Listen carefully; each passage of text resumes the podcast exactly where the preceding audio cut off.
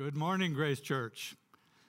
I'm pleased to be here, and this is my first time to do something like this, speaking to a camera, but I'm delighted to know that you're out there and that together we serve a common Savior and we have a common purpose, and together we just want to worship God together, learn together, and feel that we are committing ourselves even more this day to serve our Savior. Let's just bow in prayer as we begin. Father in heaven, thank you that we can be together even though it's online. We thank you that we can be together and worship you. We thank you for the worship we've done. Thank you for the worship team. Thank you for our Savior and our salvation. And thank you that we can talk about important things today. We pray that your Spirit will guide us and prepare our hearts. And may our thoughts and our learning be pleasing to you, we pray. In Jesus' name, amen. Now, we had a meeting at church this week, and one phrase came up two or three times, and I was delighted with that, because it was a phrase that I had actually written down in my notes at home a few days earlier as a possible title for my sermon this week, and it was, "Be on the same page." And so some of us at this meeting thought that it'd be a really good thing if we would be on the same page. And so sure enough, that's what we were striving to do. So my title for today is "Be on the Same Page, Common Purpose, Loving Fellowship." How do we understand the idiomatic phrase, "be on the same page"? Something about agreement, right? Something about having a common agenda. Is it possible that this phrase could be used to express any scriptural truth or teaching? But if we are to be on the same page, what will we do about the fact that the text of my Bible has 1,950 pages? Which one is the right one for us to be on? How will we decide which one? Many Christian churches have differing opinions about which page, or which passage, or which doctrine is the most important, the correct page. Even more troubling, sometimes groups can agree on which page or which doctrine is the most important, or at least very important, and then have differing views about how to understand that page. Now, how are we going to get past this dilemma? Well, does Scripture have anything to say about us being on the same page, or being in agreement, or having a common agenda, or a common purpose? How about 1 Corinthians 1, verse 10? I'll read it to you, reading from the NIV. "I appeal to you, brothers, in the name of our Lord Jesus Christ, that all of you agree with one another, so that there may be no divisions among you, and that you may be perfectly united in mind and thought." Now, all of us have lived up to this always, right? Well, we wish. But actually, it's not that easy to be perfectly in harmony, perfectly in agreement. We're human, and there's a tendency for us not to be that way, because I think it takes the Holy Spirit guiding our thoughts and our words and our purposes in order to succeed in that way. If, in fact, we cannot live up to this being perfectly united in every word and thought and deed, how are we to understand this? Well, let's try Paul's exhortation to the Philippians. In Philippians 2, verse 2, "Then make my joy complete by being like-minded, having the same love, being one in spirit and in purpose."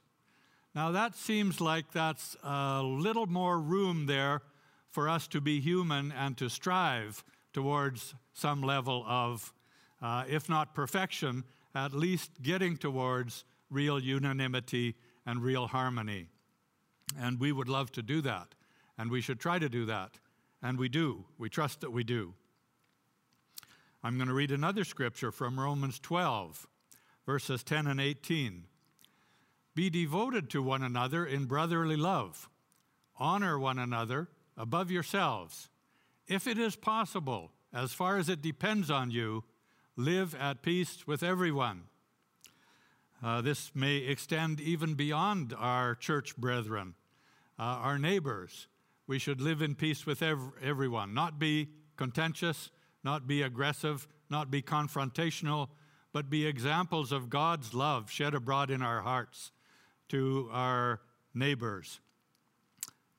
In community, right next door, in the marketplace, wherever we meet them, and as we travel from place to place. If only we could travel. Someday, perhaps, Lord willing, we will be able to do that again. If it is possible, as far as it depends on you, live at peace with everyone. And then there's Psalm 133, verse 1. How good and pleasant it is when brothers live together in unity. Isn't that great? How good and pleasant it is when brothers live together in unity. And I think we can agree with that. There's the popular song, Lean On Me. And it always made me feel good to listen to that. Like, I want to be a part of that community, a part of that relationship, where we can lean on each other and lift each other up and support each other. Well, lo and behold, it's a totally scriptural principle. How good and pleasant it is when brothers live together in unity. I believe it is very clear that Scripture teaches us to be on the same page. All of these verses that we've looked at, and probably you've thought of several others just while we've been talking, that teach very much the same thing. Be on the same page. How are we to understand these teachings, if in fact there are times when we do not agree? How can we understand this? Is it if we don't agree sometime, do we need to rush home and get on our knees and ask repentance? Well, if we disagreed in an angry manner and did not respect each other and dialogue properly, then perhaps we do need to repent and ask God's forgiveness and ask forgiveness of the Christian brother. But I believe we must work hard, be diligent, exercise our utmost effort to find common ground, find places of agreement, places of harmony, so that we can live harmoniously and joyfully and live in this state of unity, and how good and pleasant that is. You know, our church documents were designed to help us toward that end, and I'm not going to belabor this, but probably no one of us could heartily and equally endorse every sentence in the documents, every sentence or paragraph. We should not be overly concerned about that, since some parts of the document, some parts of the member handbook, are just procedural kinds of things, like policies, procedures, job descriptions. These things can be tweaked as needed, and they should be looked at from time to time, and fixed so that they are serving our purposes, so that they are our servants and not our masters. We want them to serve us well. On the other hand, there's some parts of our member handbook, such as the Constitution and the bylaws and the Articles of Faith, that are really quite important parts. That they are, in fact, in that order in our handbook. It seems to me maybe Articles of Faith should get top billing. But anyway, that's what it says in the table of contents, so we better go with that order. These are not so easy to change, and they are important, and they've been thought about carefully. The Articles of Faith, now maybe we can all be on the same page about the Articles of Faith, right? Now the problem is, the Articles of Faith are on pages 14 to 19 in my handbook, so that's 6 pages. How are we going to be on the same page? Also, there's a whole lot of things included in there, like God the Father, God the Son, the Holy Spirit, the Scriptures, salvation, eternity, the last times, and so on. There's many things in there. There's lots of things that we may have minor differences in understanding, but as far as the essence, the truth of the principle, we are completely in agreement. And so that's good. Then we can be on the same page. But there's lots in there, so that's still a little bit much for us to say, yeah, we're on the same page. We agree about every jot and tittle, every word in there. So what does it mean to be on the same page? What does it mean to be in harmony and in agreement? And I want to suggest to you that at the level of our purpose, our reason for existence, that's where we can be on the same page. And we can be completely in sync with each other. We probably do agree strongly on the articles of faith, but I actually read through them just the last day or two, and I can read through those whole 6 pages and come to the end of that and say, okay, so what? What's next? What about it? What does it mean? What do we do about it?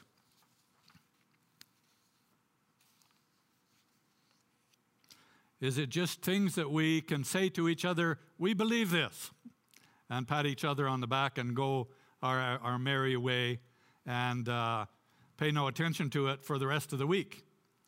Maybe that's not what was intended. You know, I was listening to a sermon one time. We had Stuart Briscoe, a famous Bible expositor, come and speak to us in the Philippines, to our group of missionaries there. And he told of a story that explicates a little bit about what I'm trying to say here. He talked about a little boy who was playing around in the living room, and his parents had left the TV on, and there was a minister giving a sermon. And the minister started out, or was, I don't know whether it was start or the middle of his sermon, but he was reciting the Apostles' Creed or something like it. He said, I believe in the Father and the Son and the Holy Ghost. And the little boy was playing around with his toys, a toy train or whatever it was, and making the noise of an engine. Maybe it was an airplane. And so he was going, flying his little airplane. And as he must have been listening out of one ear, because when the minister said, I believe in the Father, Son, and the Holy Ghost, he said, so do I, So that was as much as it meant to him. Probably not very much at that point. Maybe we would be expecting too much if we were to expect this little guy to be able to understand thoroughly the articles of faith of a congregation. But in any case, the point was, you can sort of give lip service to saying, yeah, I believe, and maybe it doesn't mean anything more to us than that. But we hope that's not the case. We hope that if it affects what we do, what we want to do about it. And that is where we can actively decide on our common ground, our unity in spirit and in purpose. And guess what? It's right at the top of our documents on the very first page. Isn't that great? The first 2 paragraphs are the name of the society and the purpose. I think we can agree on the name, Grace Evangelical Bible Church. We're probably not going to get in any disagreement about that. If we do, it's too late. We already have the name. But here, I want to read this statement of purpose for us so that we can dwell on this a little bit. This is the purpose of the society.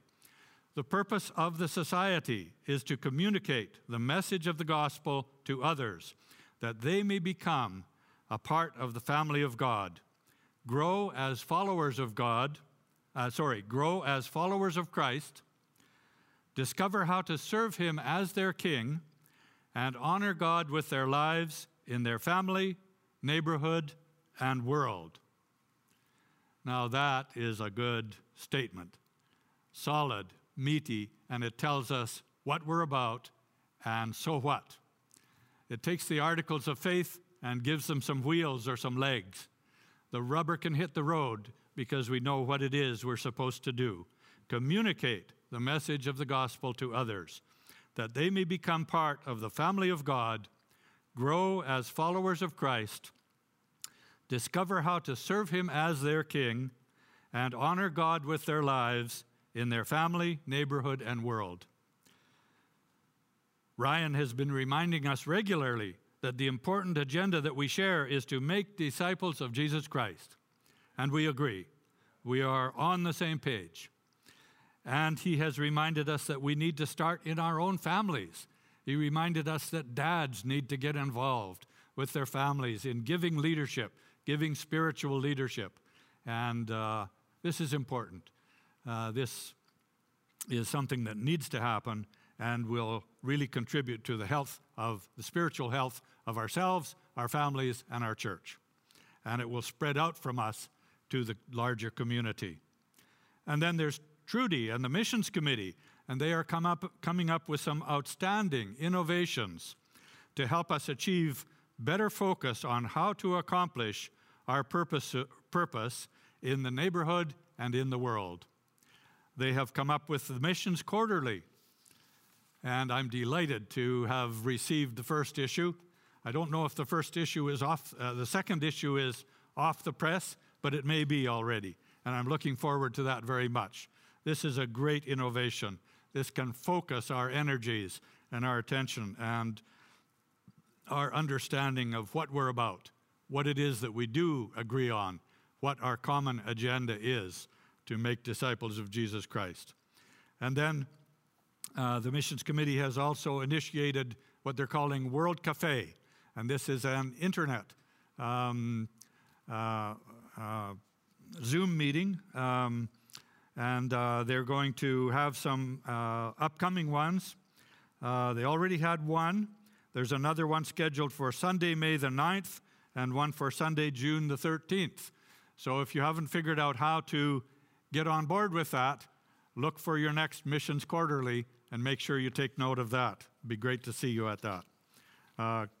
Very good. Thank you to the Missions Committee for doing that very important service to us as a church. So with that background, I want to look at a couple of things that I have labeled our core texts for today. The first is Psalm 105, verse 1. And there's a reason why this text is so powerful and meaningful to me today. And I'm going to show you a short video shortly, and this text will be in it. And during that video, I'm going to explain to you how it made a major impression on my consciousness and became what I wanted to be my big theme for today.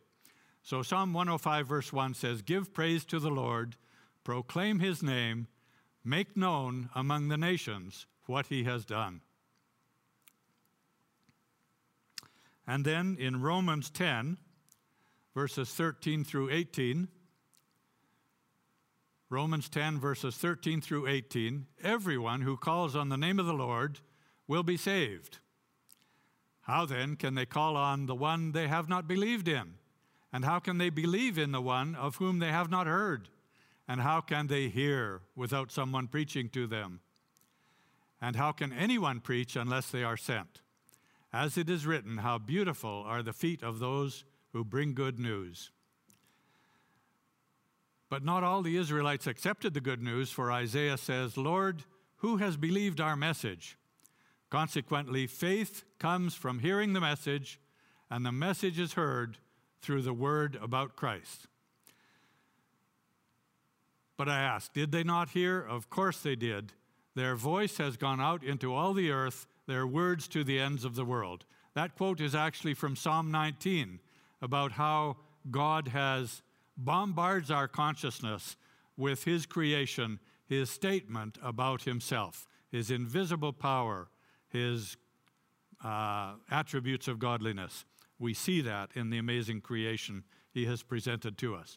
So there's that, and then there is the fact that we need to preach the word of Christ to all peoples around the world, and that's the content of Romans 10, 13 to 18. Now, Verna and I, more than 50 years ago, joined Wycliffe Bible Translators, and right now we are stepping out of Wycliffe Translators, not because we're dissatisfied, but because we're getting pretty old, pretty long in the tooth, and we feel that our assignments with Wycliffe Translators have wrapped up. Does that mean we're stopping cold turkey, the ministries that we've been involved in? Not at all. When I show you the video, I will explain to you that those ministries are going to continue, and we will continue to be involved, but under the auspices of another agency. So I'll explain that in a moment. We are grateful for the privilege of being involved with Wycliffe over all these years. When I was a boy, I was in the Philippines with my parents. My parents joined Wycliffe, and my dad was a radio technician helping the translators stay in touch with the people back at the center, or back in the capital city. And so I had the opportunity to see the results of Bible translation in changed lives. I visited many of the communities where Bible translators were working. I was just a teenager at the time, but what an impact it had on me to see that these people, many of whom had been practicing spirit worship, animistic religion, sometimes being possessed by spirits and afraid of the spirits all the time, were receiving the gospel message, the Word of God, and excited about sharing it with their other people. You know, we remember that kid's song, "Get All Excited," and talk about Jesus Christ, tell everybody that Jesus Christ is Lord. So we really want to talk it up. We want to preach it.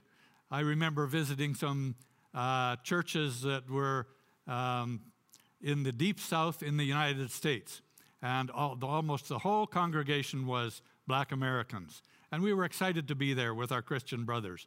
But they practice their worship differently than us. They're noisy about it. They get all excited. The preacher will say a sentence or a paragraph, and a whole troop of people will holler and say, "Oh yeah, preach it, brother, lay it on us."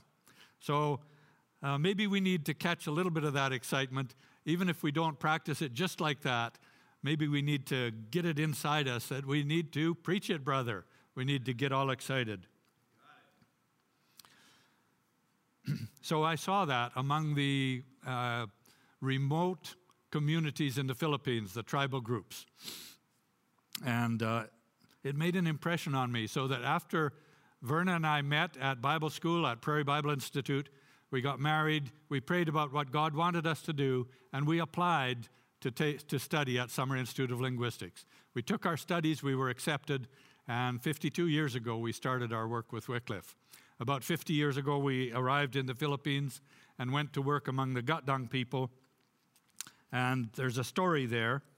You know, we worked with them for 2 decades, and then we were asked to return home and develop a Canadian training program for SIL in Wycliffe, and that became the Canada Institute of Linguistics. And Grace Church had an enormous part in helping to get that thing off the ground, or on the ground. And it's there now, and many of you have visited, and if you haven't yet, please do. And that's where a great number of people have been trained, including some of the people that we talk about as ministry partners right here at Grace Church, who got some training there. And there have been others. And there are many, hundreds of them, serving around the world, sharing the gospel of Jesus Christ. Many of them in places that are very dicey, so much so that we aren't permitted to name where they are working to translate God's word, because it might put them in danger, or certainly we can't name them by name and mention the place. And that's why it might not only put them at danger, but the local people, any people who showed interest in hearing the gospel message, might also be very much in danger. So we need to be very careful and very judicious about that. But we didn't have that problem when we went to live and work among the Gaddang people in the northern Philippines. So at this time, I want to show you a video, and I will try to narrate this live. It's going to be a little exciting, but I've gone through it a couple of times, and we'll see how it goes. So let's play the video now, please. So as I looked at Facebook the other day, and I should say I don't use Facebook, but except to sort of be a communication channel between me and the Gutdung people. And so it's like an email service. And one of them had posted that verse, the verse that we read earlier. We'll come back to it. But 50 years ago, I started learning their language and culture, and we lived among neighbors. Many of the men older than me were headhunters at that time. And this is Kila, who was known and feared among neighboring tribes because he was a headhunter. And the men at that time went around in loincloths and carried spears called saiyang. And the reason they did that was that they were afraid that there might be a raid for retaliation from these other groups. And they needed to be prepared. Here is Kila with his wife Masirag. Kila was the headhunter. Masirag was makamang, which means spirit medium. She was one of the people who would contact the evil spirits on behalf of the people to try to find out what those people should sacrifice to the spirits in order that the spirits wouldn't make them sick or destroy their crops and so on. I tried to share the gospel with Kila and Masirag, and they were resistant because they were steeped in their spirit worship and the spirits had a hold of them. But I told them, hey, how about if I send you to a Bible conference in Balangao, upstream, way upstream, too far to walk, but I could get them a ride on our little airplane headed for Balangao. And so I sent them, and they attended this Bible conference with people who used to be their mortal enemies. But they were nervous, but they sat together. And then the plane landed on a grassy airstrip on a mountainside up there, very dicey, but they attended that. And then they came back, and they didn't say much to me about it, but they said it was okay. Later on, maybe a year later, I said to Masirag, I'll sure be happy when I hear that you have believed in Jesus. And she said, we did already. We did it up at that conference at Balangao. Well, why didn't you tell me about it? But anyway, it was great news, and they decided to follow the Lord and encouraged others. Now, here was another neighbor of ours, Tombenai, and she became like a grandmother to our kids. And she was not so resistant to the Scripture, even though she had also been steeped in this spirit worship. And so Tombenai became a follower of Jesus, and she was willing to learn, and she was one of Verna's best friends, and she did so many nice things for us. And you know, among the Gaddang, there's kind of a thing, sort of a Gaddang rap music. And it's a stereotyped tune that they sing, but they make up the words as they go. And Tombenai would do this singing and sing her testimony, and here it is.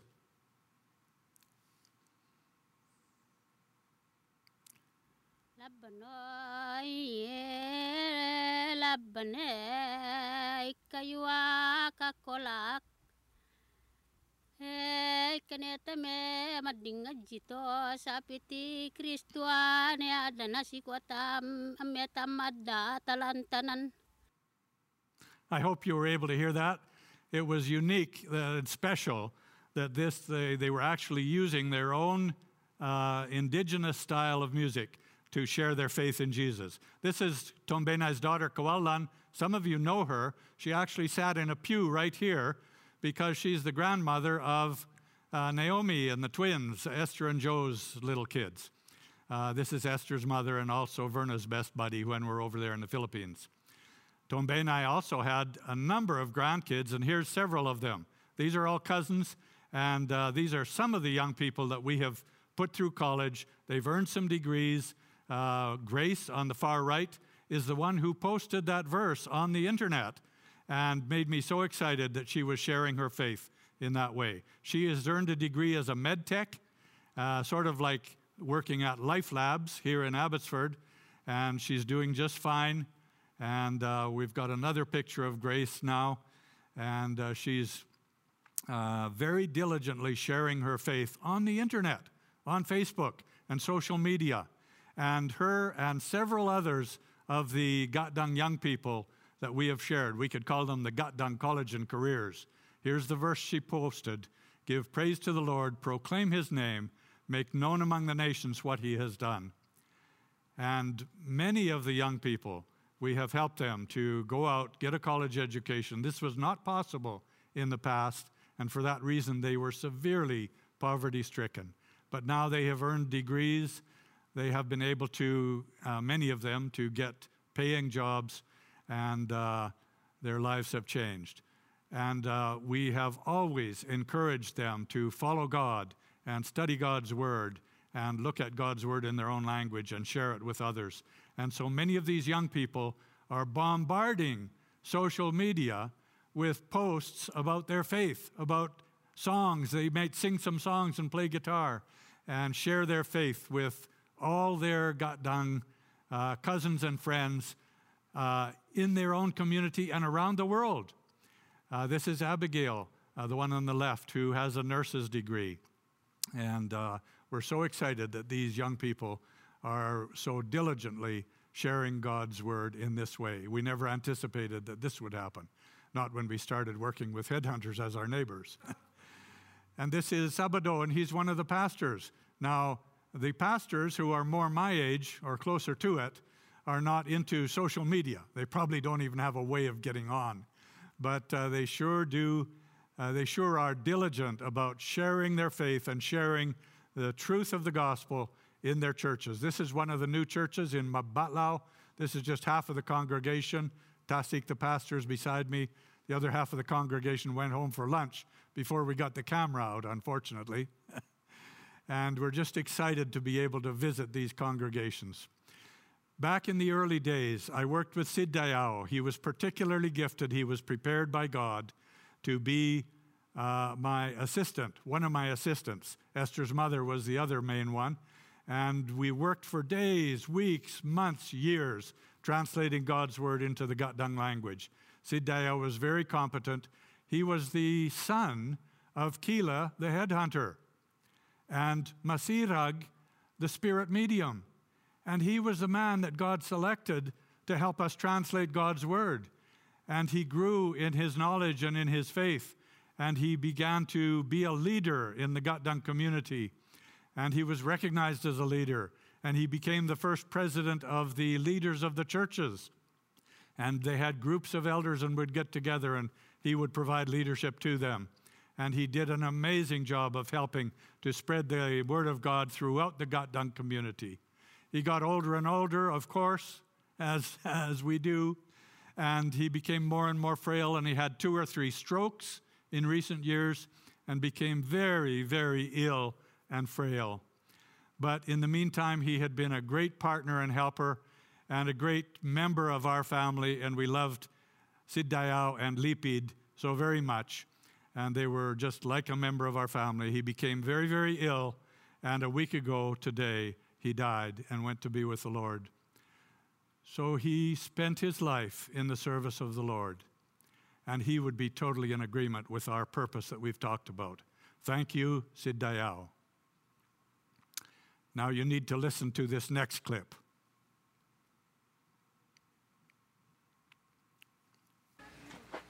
Okay, this is Mike and Verna Walrod. We're reporting from a new church in Minanga, Alfonso Lista, Ifugao Province, Northern Philippines. Have you got that? There will be a test later. Okay, and I'm here with the leaders of the church here. This is the first time for Verna and I to visit this church. It's a great privilege for us. And I'll introduce to you some of the leaders. This is Esteban Catolico, the pastor of the church here. And we'll come back to Tony, but the names of the others. Esteban, tell me the names of these men. Nganda, and they know Nganda. Berting. Dennis. Golin. Okay, these are the leadership. And also with me today is Tony Sinaliao here, and he's one of the leaders of the church in Carbana, Alfonso Lista, and so on. You know the drill. And we're excited to be here. So Verna and I have had a wonderful time. There's been some tears shed. We've gotten to know these folks, and it's a blessing to us to see what God has done. And they have something to tell you at Grace Church. So turn the camera, Ben, up to the folks here. And what would you say to the people back at Grace Church in Canada? Thank you, Grace Church! Thank you! And thank you. I hope you could hear that well. The folks at that little church, that had just started that church when we visited there about 3 years ago, they were saying thank you to you at Grace Church, because the Gutdung, our Gutdung friends and like family, they're like family to us. They know that we have a sending church back home in Canada, and they know that this church has provided help so that we can help them in many ways, not just providing the teachings of the gospel, but many practical ways as well, medical help, education, and so on. And we've been able to do that for them, and they are profoundly grateful. And we are profoundly grateful for everything that we have been able to do together, receiving your help, receiving your encouragement, receiving your prayers, and we're just so grateful. This is being pre-recorded, but when you watch it, there's an event that's ahead of me still by a couple of days, but when you see this, it'll be behind me. And that is a kind of a celebration of Verna and I's 52 years in Wycliffe. And Wycliffe is putting it on, and they'll have a Zoom meeting and have some people come and say some things to us. And we're excited about that because we know that together we can rejoice with them about what God has done through Grace Church, through Wycliffe, and through the Gaddang churches that have been developing. A couple of the people that are going to be sharing are Dale Schatz is one of them. He was a former vice president at Selkirk College in Castlegar. And then he came to work with us at Canada Institute of Linguistics to help us with our capital campaign to raise funds for our new building. Dale Schatz is the father of Warren Schatz, and it was because Dale gave up his high-paying job to come and work with us at CanIL, and very sacrificially made a move which was also costly for them, and helped us to develop that training center to train missionaries. And it was because Dale came to work with us that we first learned about Warren Schatz. When we were looking for a pastor, I told Dale we were, and he said, well, talk to my son. And we did. And Warren came and served with us and blessed us for a very long time. Also speaking at that meeting will be Guy Saffold, the former executive vice president of Trinity Western University. And I look forward to what these gentlemen will share with us. And we're just so very grateful that we've been able to work with you on this.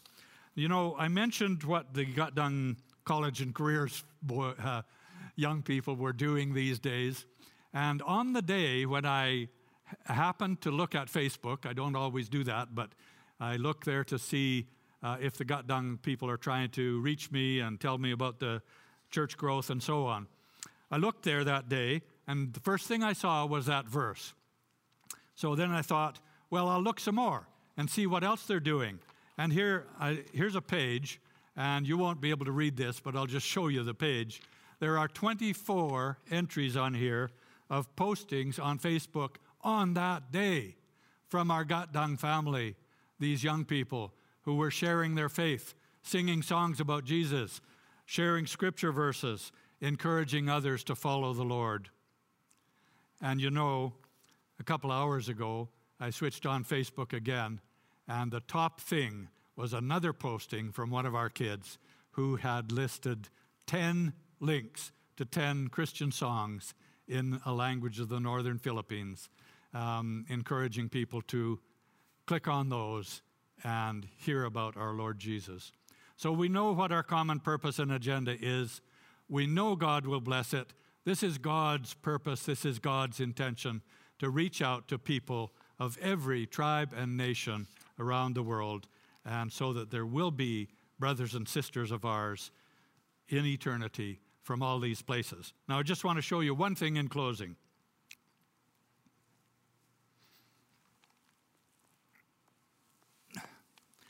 This little show and tell represents our lifetime experience with the Gutdung people. This is one of those saiyang, those headhunter spears that I showed you a picture of earlier. And one of our neighbors gave me his. I guess he had retired it. Maybe he got too old. Maybe he got too old, or maybe he gave his life to the Lord and decided, I'm not going to do that anymore. And so we inherited this thing as a souvenir and brought it home. You know, not too much longer than that, after we moved in with neighbors that were headhunters, after a couple of decades, we were able to finalize and print the New Testament in the Gutdung language. And that was a game changer for the Gutdung people and the Gutdung churches. As well as the New Testament, there is the blue book here, which is Songs of Praise to God. And that's gone through several printings already. So there's this that started, then God's Word, and then we were able to share things digitally. And so we would put it on thumb drives and pass it around. And school teachers would share it with their kids and use the opportunity to share God's Word and share their faith. And then, finally, the thing that I told you about just now, how the Gaddang young people are just bombarding the internet with their testimonies and the gospel message. We're excited about it. Let's get all excited. Let's tell the world. Let's accomplish what God wants to through us and through Grace Church. Thank you.